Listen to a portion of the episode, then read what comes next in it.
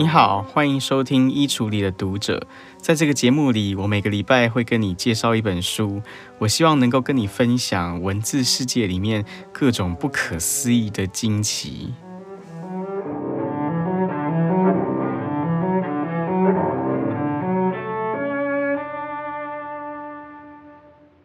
最近呢，我看到有一些人在做职场沟通的案例分享，哦，我觉得很有趣。我也想要跟大家分享一个职场沟通的案例。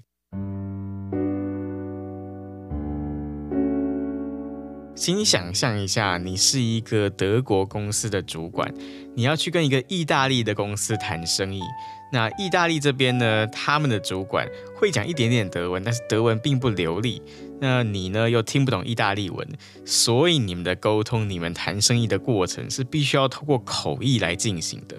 虽然是透过口译，但是你们彼此沟通非常顺利，而生意很快就谈成了。谈成了之后呢，在离别的时候，这个对方意大利的主管，他为了要展现对你的亲切、对你的热情，所以他就用他不那么标准的德语，想要跟你说再见。可是他一说再见，你就吓了一跳。因为你发现呢，这个意大利公司的主管，他口中的德文不止不标准，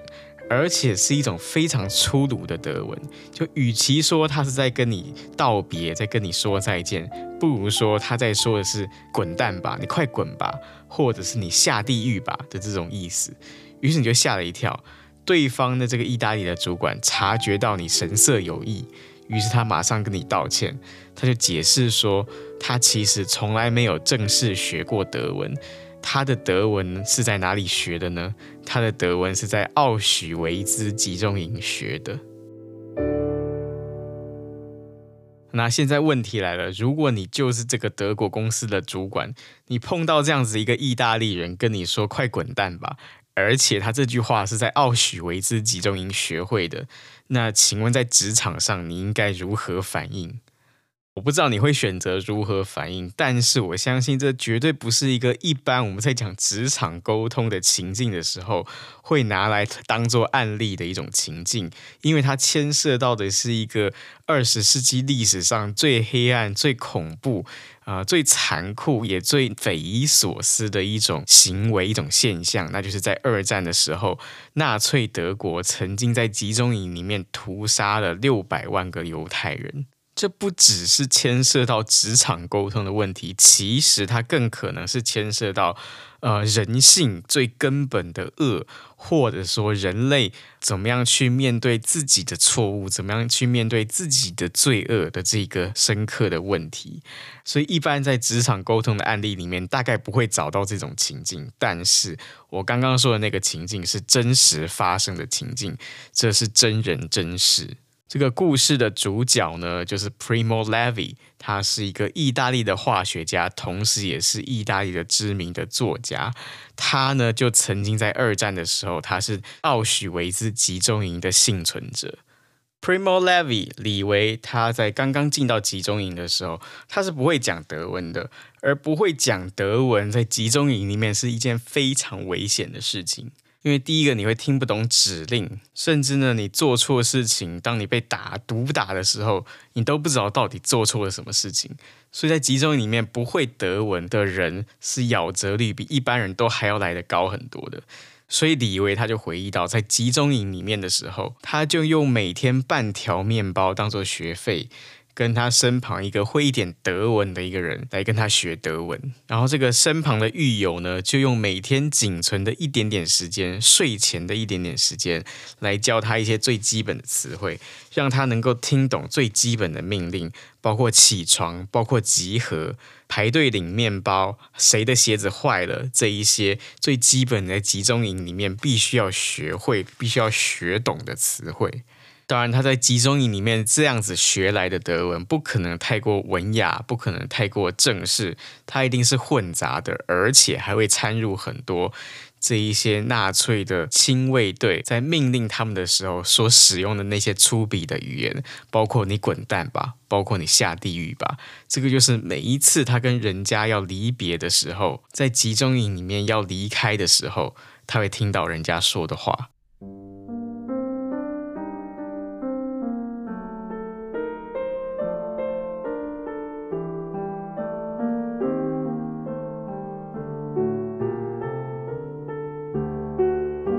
李维这个人呢，他是一个化学家。可是，在一九四三年的时候，也就是战争爆发之后，他曾经加入过反法西斯、反纳粹的游击队。可是呢，作为一个游击队员，李维并不是太出色，因为他毕竟是一个书生，是一个读书人，是一个科学家。他不是一个天生的军人，不是一个天生的游击队员。很快他就被抓住了，抓住之后呢，就被发现了他具有犹太人的身份、犹太人的血统，于是他就被送到了奥许维兹集中营，也就是今天在波兰境内的最恶名昭彰的、规模最大的，在二战期间关押这一些犹太囚犯的集中营。李维他是集中营里面少数的活到战后的一个幸存者。他在战争结束之后的第二年，就出版了他的第一本书，也是他的集中营的回忆录，叫做《如果这是一个人》。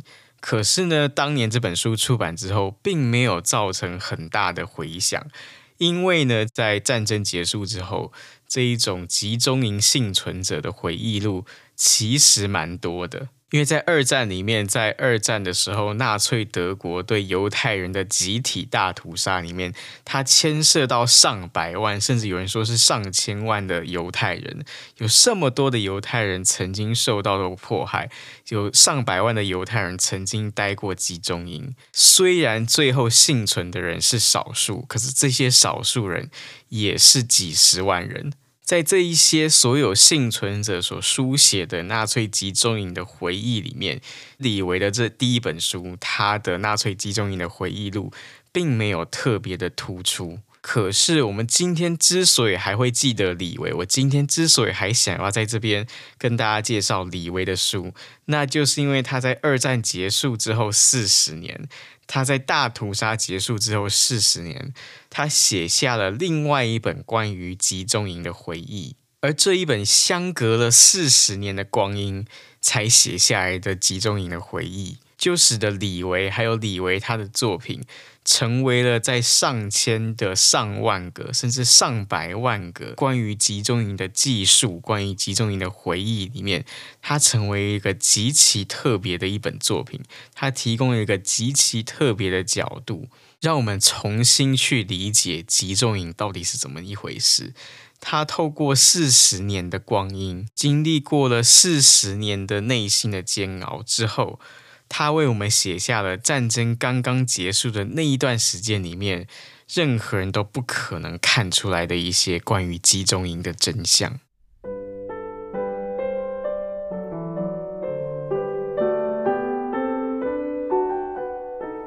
我今天要介绍的这本书呢，它的书名叫做《灭顶与生还》，作者就是普利摩·里维。他呢，原文是意大利文。他在去年的时候，去年底的时候，由时报出版公司从意大利文直接翻译成中文，出版了一个新版的翻译版，就叫做《灭顶与生还》。在这一本相隔四十年之后才写下来的大屠杀的回忆录里面，一开始李维的就要讨论到记忆的问题。那就是因为相隔四十年，记忆其实是不可靠的，记忆其实是会骗人的，尤其是像大屠杀这么样一种呃悲惨的、让人觉得痛苦的，或者至少让人觉得不舒服的这一些回忆，无论你是受害者，或者无论你是加害者，都是一个不愿意会去回想起来的记忆。甚至对很多人来说，他是必须要稍微遗忘这些事情，他的生活才能够继续下去。所以相隔四十年带来的一个坏处是，记忆不是那么可靠。可是相隔四十年也有它的好处，那就是他可以观察到，在四十年的光阴的长河里面，他可以去很清楚的看到。他一年多在奥许维兹集中营当囚犯的那段经历，只有一年多，可是，在往后的四十多年的人生里面，到底对他造成了什么样的影响？比如说，这其实也是其他很多幸存者共同的一个经验，那就是他们会做一种梦，在梦里面呢，他们会很想要跟别人诉说他们自己在集中营里面的遭遇，他们想要跟其他人诉说他们在集中营里面所经验到的痛苦，那种折磨。可是，在梦里面，他会发现这些听他诉说的人好像面无表情，好像不太关注或者不太相信他们所诉说的这一些在集中营里面的经历。到后来，这些人听了一听之后，好像也就面无表情地走开了。对李威来说，还有对其他很多幸存者来说。这种没有人愿意倾听，或者是更现实的，没有人真的能够了解那种集中营里面的痛苦，集中营里面的折磨，没有人真心能够同理，能够同情，这是很多集中营的幸存者，即便在几十年之后，都还会在内心深处深刻感觉到的一种痛苦，就是这种没有办法被诉说，没有办法充分被理解的痛苦。而这个痛苦呢，其实在集中营的时候就种下了一个根源，那就是李维他见证到，他回忆到，在集中营里面很多次，他都听到纳粹的亲卫队这么样跟这些犹太的囚犯说：“没有人会相信你们曾经在这里遭受到的一切，因为你们在这里所经历的一切都太可怕了，太极端了，太不可思议了。”所以世人不会真的相信你们曾经遭受到这些事情，而且我们一定会湮灭所有的证据。在战争结束之后，如果胜利的是德国的话，那当然这一些所有的事情都不会被公开。而就算德国最后真的战败了，在战败之前，也会把所有关于集中营、关于屠杀的证据通通湮灭。对李维来说，相隔了四十年的光阴之后，他回头看当初这一些纳粹亲卫队对于他们的威胁，这种威胁是一种关于记忆的威胁。关于要取消所有这些他们经历的受苦的记忆，这种威胁对李维来说，还有至少对其他很多幸存者来说，竟然是他们最根深蒂固的、最挥之不去的一种、最害怕、最恐惧的一种梦魇。在《灭顶生还》这本书里面，李维还有提到另外一句话，我觉得也是非常重要的一个提醒。李维他说，在集中营里面的这些囚犯，不见得真的就能够理解集中营是怎么一回事。我再说一次，在集中营里面的这些囚犯，不见得就能够理解集中营是怎么一回事。那就是因为在集中营里面，作为一个囚犯，最重要的事情你要求生存，其他的一切事情对你来说都是次要的，或甚至你必须要麻痹你某一部分的人性，你必须要麻痹你某一部分的感官，必须要麻痹你某一部分的思考，你才能够在集中营这种环境里面生存下去。而且另外一方面，集中营本身是一个极其封闭的一种场所，你不可能接收到任何来自外面的资讯，除了偶尔。极其偶尔的情况，那就是你在被派到外面工作的时候，有可能你会在集中营的边界的地方，你接触到这一些所谓的正常的德国人，也许你能够从他们的口中，或者从他们留下来的报纸里面得到一点点关于外面的消息。否则，大部分的情况是集中营里面的讯息出不去，外面的消息也进不来。所以，集中营是一个充满谣言的环境。很多人为了要自我安慰，他会不断地告诉大家说：“盟军马上就要胜利了，盟军马上就要胜利了。”可是，所有这么说的人，其实他是没有任何根据的。那当然也会有另外一些人，因为他内心的恐惧，他不断会散发另外一种谣言，就是德国马上要胜利了，德国马上要胜利了。所以集中营里面的这些囚犯，不见得就对于为什么会有集中营，以集中营到底怎么一回事，有比其他人更深切的了解。所以在战争结束四十年之后，在集中营解放了四十年之后，李维又用这四十年的时间，他重新想要去理解当时德国社会到底发生了什么事情。德国社会到底是怎么想的？他们经历了什么，才会创造出来集中营这样子的东西？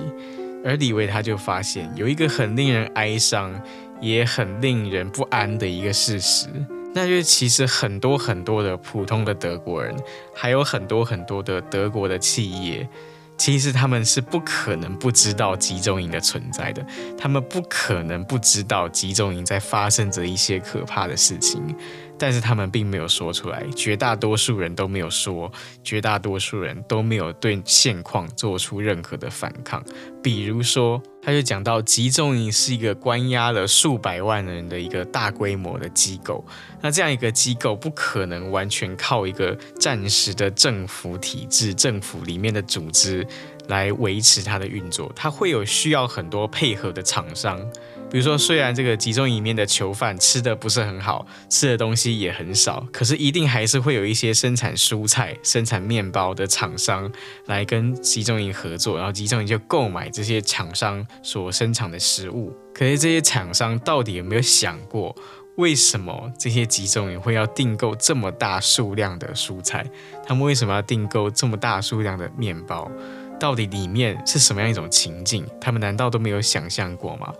还有更直接的另外一种跟集中营有关的厂商，就是比方说利用油脂来做肥皂的厂商，那就是因为在集中营里面的这些囚徒过世之后，当他们在焚化炉里面被焚烧了之后，他们留下来的这些身体的油脂会被卖给这一些需要动物性的油脂来做肥皂的厂商。那这些厂商到底有没有想过，如此便宜又如此大量的油脂？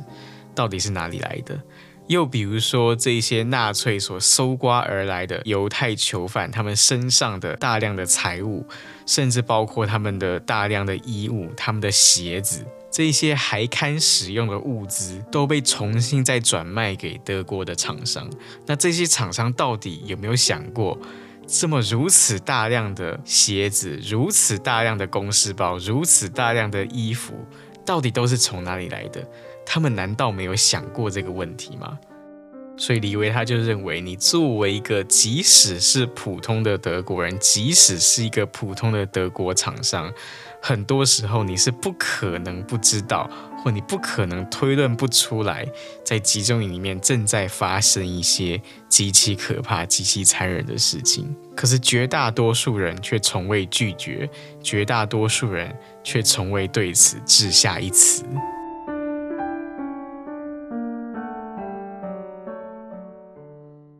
在李维的思想里面，有一个观念特别的重要，这个观念叫做灰色地带。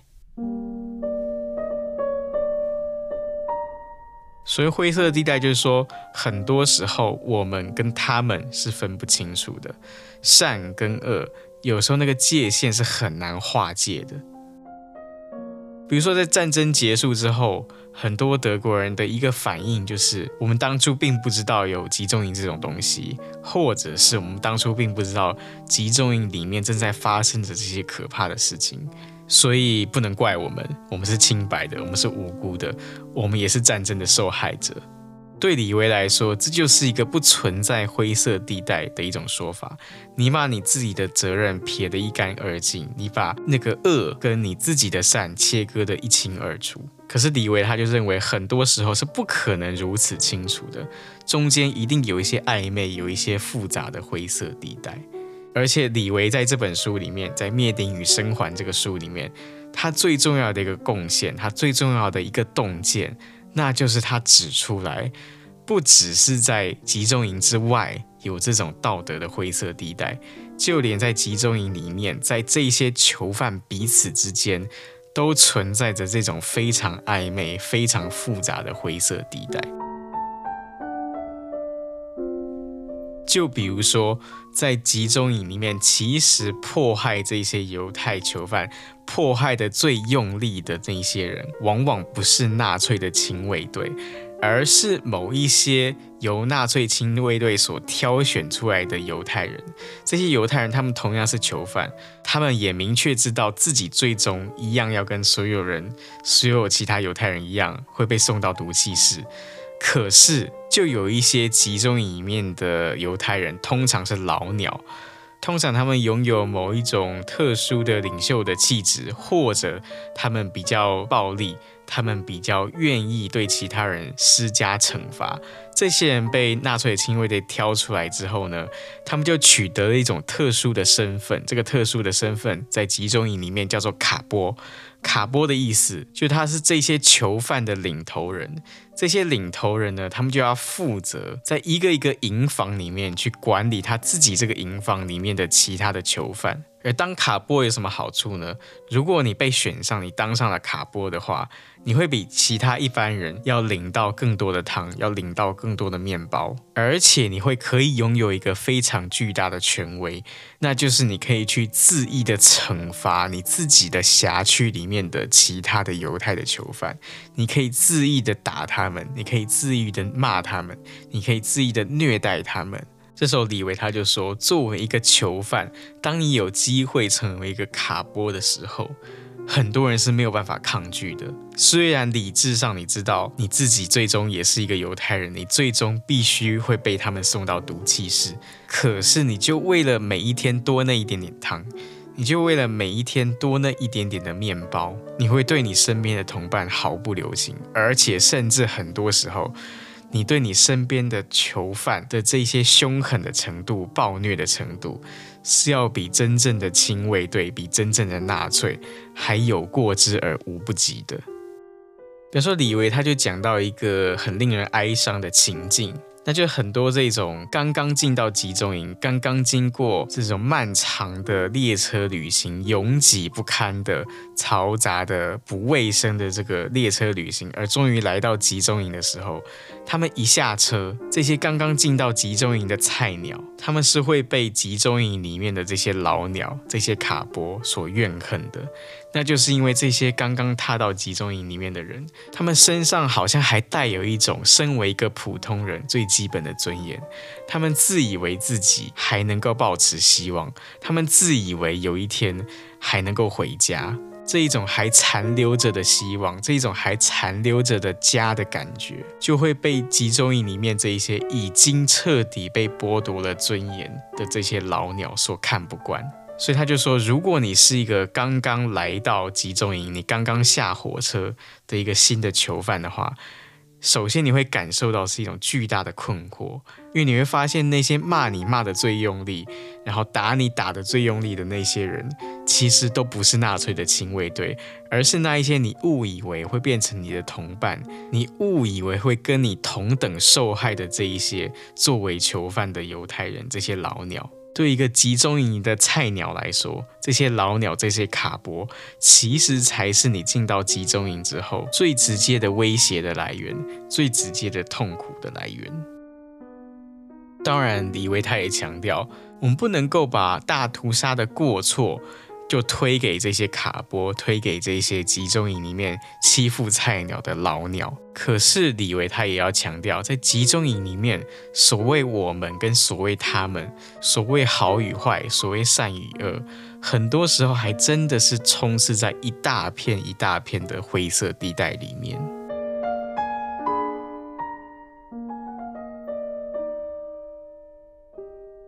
有另外一个值得注意的灰色地带，是发生在纳粹集中营的幸存者身上的。那就是李维他发现很多幸存者，包括他自己，心中都会有一种罪恶感，很深刻的罪恶感。我们可能会觉得很奇怪，对不对？因为我们照常理来想的话，有罪恶感的人，当然应该是那些加害者才对，当然是那些纳粹的官员或者曾经热烈支持纳粹的这些人，他们应该有罪恶感。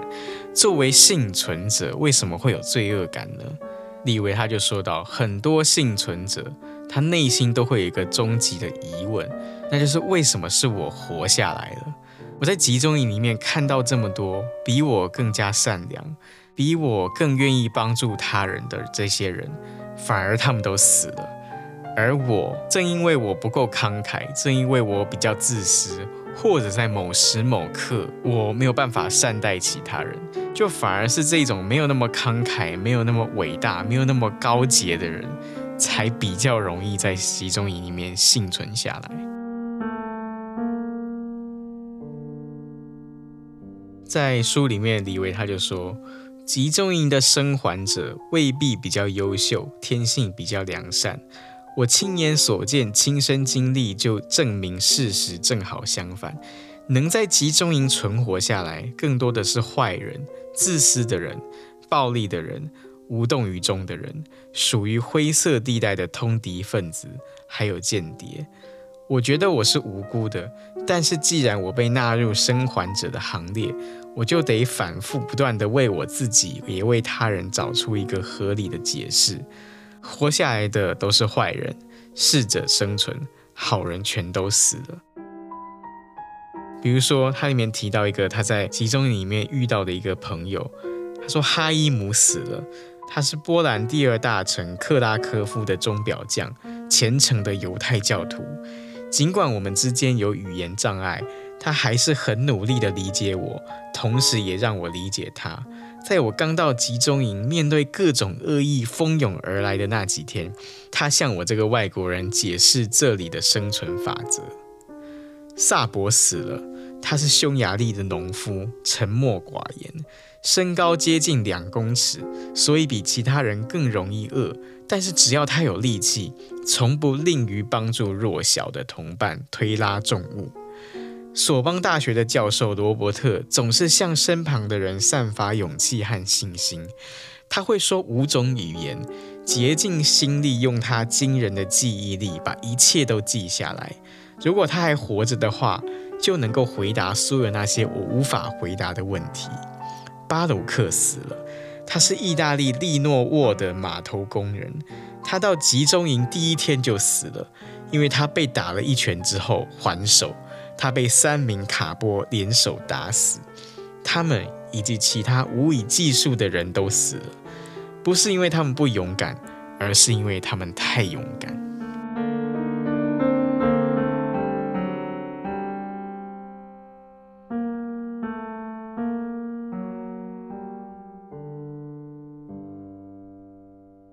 在《灭顶与生还》里面，李维他还记述了一个让我印象深刻，也让我锥心刺痛的一个故事。那就是他说，在接近战争末期的时候，集中营里面的物资是比平常都还要更加的短缺。这很多天你都往往吃不到面包，很多天甚至都喝不到汤，喝不到水。于是所有人处在一种非常饥渴的一种情况下。可是有一天，李维他在工作的时候，他意外的发现，在营房的某一面墙壁上有一节水管，而这个水管里面就保留了一点点还可以喝的水。对当时的集中营，对当时的李维来说，这是一个莫大的珍宝。可是问题来了，他马上面临道德的选择，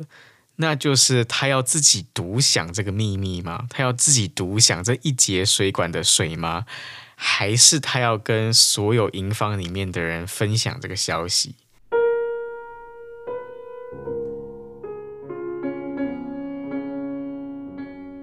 最后，李维的抉择是他只跟当时他其中一个非常要好的同伴分享了这个消息。于是两个人就偷偷摸摸、蹑手蹑脚的来到这个墙旁边，然后接着一人一口、一人一口的就这样把这个一节水管的水分享完了。可是就在他们喝水的过程里面，其实有另外一个李维在集中营里面的朋友也发现到这件事情了。他发现到他们鬼鬼祟祟，发现到他们蹑手蹑脚，也终于发现到他们其实两个人就偷喝光了所有这一节水管的水。李维就说，在解放之后，某一年他参加一个幸存者的聚会，他无意间就碰到了他当初在集中营里面的那个朋友。这个当初没有被李维邀请去喝这一水管水的那个朋友，他一看到李维，劈头就问他说：“当时为什么没有我？我不够资格吗？”在书里面，李维并没有记述他怎么样回答这一个问题。但我想，换做任何一个人，恐怕也都没有办法回答这一个问题。所以，这就是属于幸存者的那种莫名其妙，但是又莫名深刻的一种罪恶感。到底为什么我可以活下来？我真的值得活下来吗？这其实很多集中营幸存者他们内心不断煎熬、不断折磨他们的一个永难回答的困惑。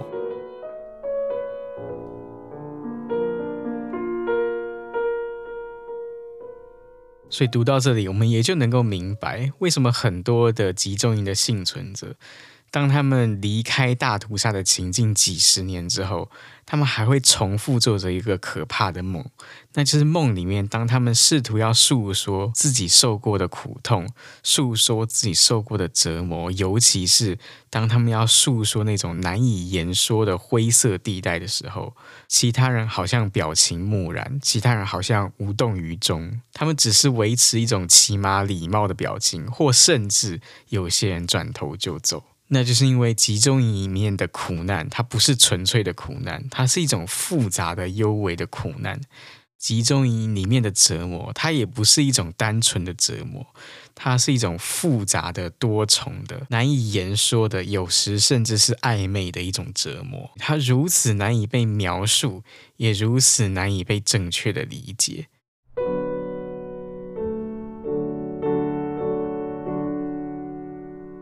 在集中营最后的时光里面，李维他最后是如何幸存下来的呢？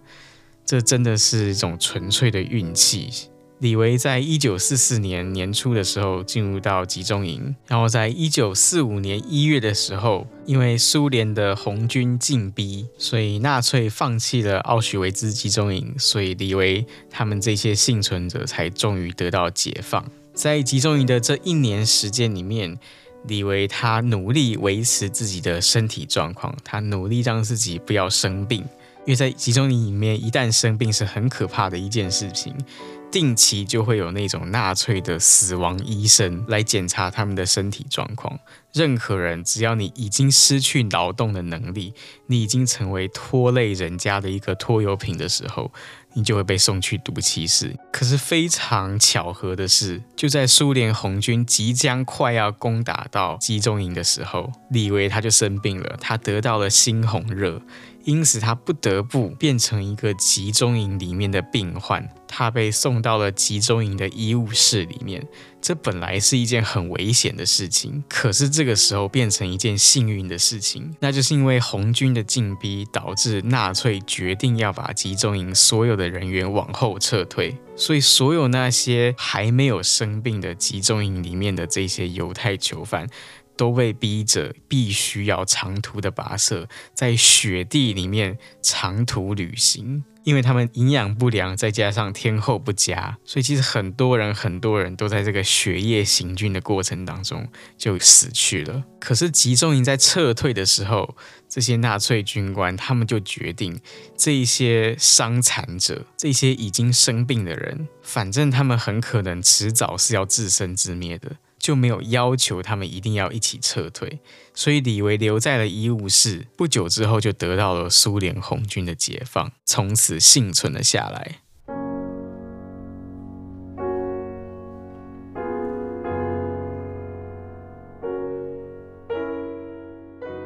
每次讲到纳粹集中营的幸存者的故事，我总是会想到另外一个集中营的幸存者写的另外一本书，这本书叫做《夜》，它的作者是埃利·维瑟尔。维瑟尔写的这本《夜》呢，它同样是在所有这些关于集中营幸存者的回忆之作里面，它是写的特别突出的一本。在里面讲到一个故事，一直让我都非常印象深刻。那就是维瑟尔，他到集中营之后呢，他是被分配到一个库房去工作。他这个库房呢，就是有放了一些乐器。为什么集中营里面会要有乐器呢？那就是因为集中营这边囚犯他们要移动的时候，要有些人演奏乐器，演奏这些进行曲，然后让他们能够一步一步的移动。所以他在这个库房里面工作呢，也认识了一些负责演奏这些军乐、演奏这些进行曲的一些乐乐手。比如说，他就认识到一个波兰的小提琴手，然后这个波兰的小提琴手呢，就跟他说，他非常怀念过去他演奏贝多芬的曲子的那种感觉。可是很不幸的，在集中营里面，犹太人是不被允许演奏贝多芬的，那就是因为贝多芬他被认为是德国最重要、成就最高的一位作曲家，而犹太人是不配享有这种音乐的，所以对于这个波兰的小提琴手来说，他最痛苦的事情是他不能够演奏贝多芬。在《夜》这本回忆录里面，魏瑟尔他就想到，当接近战争结束的时候，当红军步步进逼，纳粹必须要放弃前线的这一些集中营的据点的时候。同样的，全员往后撤退。这些集中营的囚犯，他们营养不良，但是他们仍然必须在血液里面长途跋涉，无止境的行军。那么行军的终点是什么地方呢？预计的行军的终点是一个远离前线的另外一座集中营。当然，在集中营里面是不可能有任何好生活的。可是，对于所有这些在血液里面长途跋涉的，疲惫不堪的这一些囚犯来说，能够进入到另外一个集中营，能够终于能够让双脚休息下来，能够终于再次进入到一个拥挤不堪的营房里面，已经成为是他们最大的盼望。可是就是在这个长途的血液里面，很多人都熬不过去，很多人都还是死了。在血液跋涉的某一天晚上，魏瑟尔他就听到远处隐隐约约传来一个。莫名其妙的不应该出现的音乐的声音，他认出来了，这个声音就是贝多芬小提琴协奏曲的一些片段的声音。结果隔天早上醒来，他就发现，在不远处的雪地里，他发现了那个波兰小提琴手的尸体，以及他旁边躺着一架已经被踏碎的小提琴。也就是说，这个小提琴手他知道自己没有办法走到终点。没有办法走到另外一座集中营稍事休息，可他情愿用他身体的最后一点点那个力气，他想要再演奏一次他钟爱的贝多芬的小提琴协奏曲。这首贝多芬的小提琴协奏曲是一首非常经典、非常好听的一首协奏曲哦。我们知道协奏曲的形式就是它会有一个管弦乐团。跟一个独奏乐器，比方说小提琴协奏曲的话，那就是会有一个小提琴独奏，再加上管弦乐团，他们会彼此对话、彼此问答。比如说刚开始的时候，可能是乐团有演奏一段音乐，然后小提琴应答，然后小提琴演奏完之后呢，乐团又会再依据小提琴演奏的内容，再提出新的问题。那这样子一问一答，一问一答，中间就会发展出来一首完整的协奏曲。可是你也可以想象，在这个血液跋涉的过程里面，这个波兰的小提琴手，当他用尽人生最后一丝力气在演奏他的小提琴的时候，他是不可能有乐团跟他搭配的。那贝多芬的小提琴协奏曲，如果你去听他的第二乐章的话，你会发现它是一个稍慢版的一个音乐，它是一个很舒缓、很抒情的音乐。它是一个很优雅、很优美的音乐，同时呢，有一些片段，你好像会觉得置身天堂这么样美好的一种音乐。可是你也会发现，这个小提琴的音乐在这个乐章里面之所以会那么动人、那么好听，其实是因为背后有一个乐团在应和，有一个乐团在跟他配合，有一个乐团在跟他互动，才能够形成这样一种音乐的效果。可是，当然，你也能够想象，那个热爱贝多芬小提琴协奏曲的那个波兰的乐手，当他用尽人生最后一丝力气，想要演奏这首贝多芬小提琴协奏曲的音乐的时候，他必然是孤独的。而当这首小提琴协奏曲它失去了乐团的协奏之后，你会觉得这个音乐好像不再是那么美好了。它变得有一点苍凉，它不再是一种置身天堂的感觉，它反而变成是一种置身荒芜的感觉。它不再是一种优美优雅的感觉，它反而变成是一种极度孤独的体验。下面我就想要跟大家来分享这一首贝多芬小提琴协奏曲的第二乐章。我准备要放的这个版本呢，也是一个经典的老版本。就是在一九五九年的时候，由指挥家克伦培勒指挥伦敦的爱乐管弦乐团，并且由知名的小提琴家曼纽因所演出的这个版本。我希望大家等下在听这个乐章的时候，你可以有两种听法，一个就是你去完整的听这首音乐。你可以感受到他的小提琴跟乐团之间的互动，以及这种互动怎么样去创造出一种优美、一种美好，一种悦耳，甚至一种仿佛置身天堂的感觉。可是你也可以动用你的想象力，你想象一下，如果同样一个音乐，它没有了乐团，它只剩下单独这个小提琴的声音，那会变成什么样子？那就好像是你有一句话要说，你有很重要的一种经验想要跟人家分享，希望能够被理解。但是你这个问题提出来之后，没有人回答你；你这个故事说出来之后，也没有人回应你。那感觉是不是就有点像？我们今天说的普利摩里维，这些幸存者在做梦的时候，梦境里面没有人真的能够了解你的那种孤独。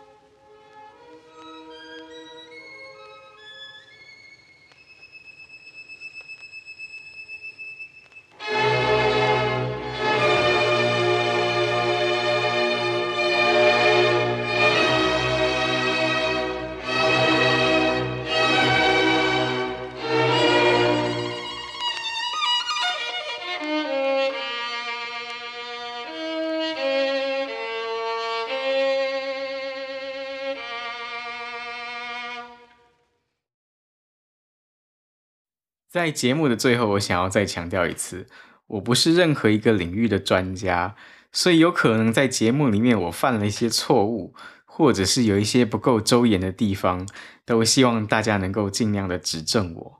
如果你是用 iPhone 收听的话，我欢迎你到 Apple Podcasts 这个 APP 里面找到我的节目，滑到最下面就可以留言给我。如果你是用 Android 手机或者其他方式收听的话，你可以到我的 Facebook 或者我的 Instagram 就可以留言给我，或者呢，也可以写 email 给我。我的 email 地址就是 closetreader 一二三 at gmail dot com，或者你看我们这个节目的描述栏也可以找到我的 email。今天最后还是谢谢你的陪伴，啊、呃，我很奢侈的希望这个节目的听众都能够成为我的良师益友。我们下次再见。